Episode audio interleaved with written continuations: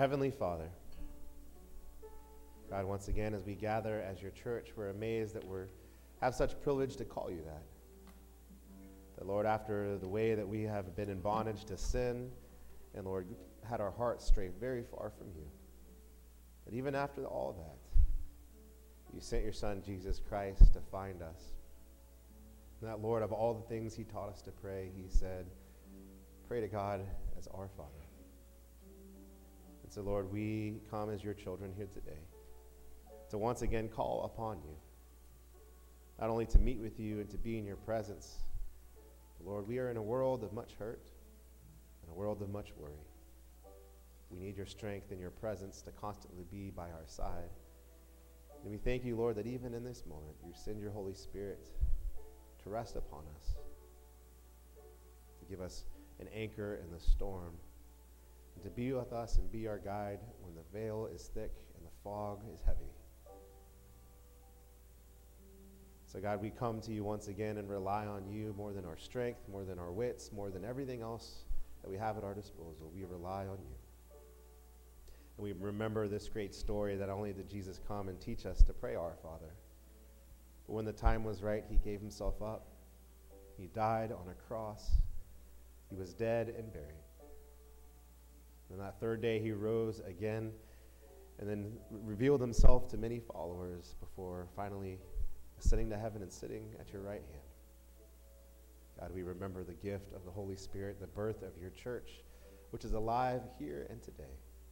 And that throughout this world, in every corner, in every nation, in every tongue, the story of Jesus Christ and the law, of Father's love for us is proclaimed. And we pray, Lord, that it would be the very center of who we are. God, in the midst of all, we are thankful for that. We find courage in that story. We find purpose in that story.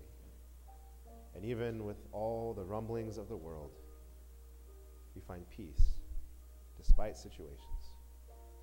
So thank you, Lord, for being with us again and resting upon our shoulders, reminding us that we are part of the redeemed. And that, Lord, you spread your cloak over us and your shield about us. God, as we're here today, we know that so many of us come heartbroken from what we see going on in the world. Of course, anybody who studied any history knows that these are the type of events that start big things. And so, God, as we're here today, we do pray that if there's a path for peace, that it would be found.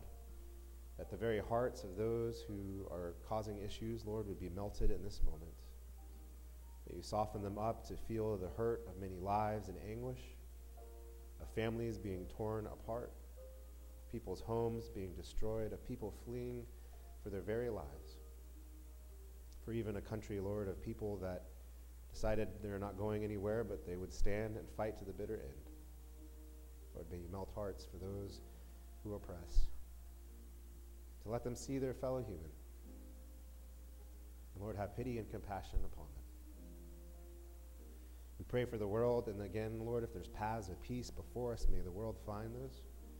We pray for our leaders that they would be given wisdom in this time, that they be given words of grace, but also, Lord, accountability And for all those ways, Lord, in which you can work and do amazing work, we pray, Lord, that you'd go before them and pave paths that we never thought possible. We pray, Lord, for the world again and those that are affected. We pray, Lord, for those that are hurting, those that have lost loved ones, those who had guns shoved in their hands and said, You can't leave and you have to fight. We pray for them. We pray for people that are part of systems that they never chose, they never wanted to be part of, and yet they find no way out. And Lord, they themselves are forced almost by gunpoint to be the oppressors themselves. We pray for them. God, we pray for our national community, or an international community that is. We pray for those systems that have been set up for days such as this to be enacted. We pray for them to work as well as they've been planned to be a deterrent from evil in all ways that they can be.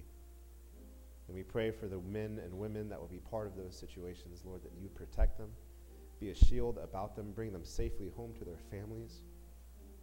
And when they feel lonely or scared, like the world is crashing upon them, Lord, may you show up with your spirit settle their hearts, and let them know they're not alone.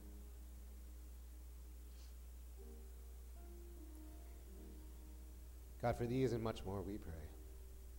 For those that are heavy hearted, for those that are sick, for those that have surgeries, for those that are wondering how many days are left beyond them. Lord, we pray for healing in all these.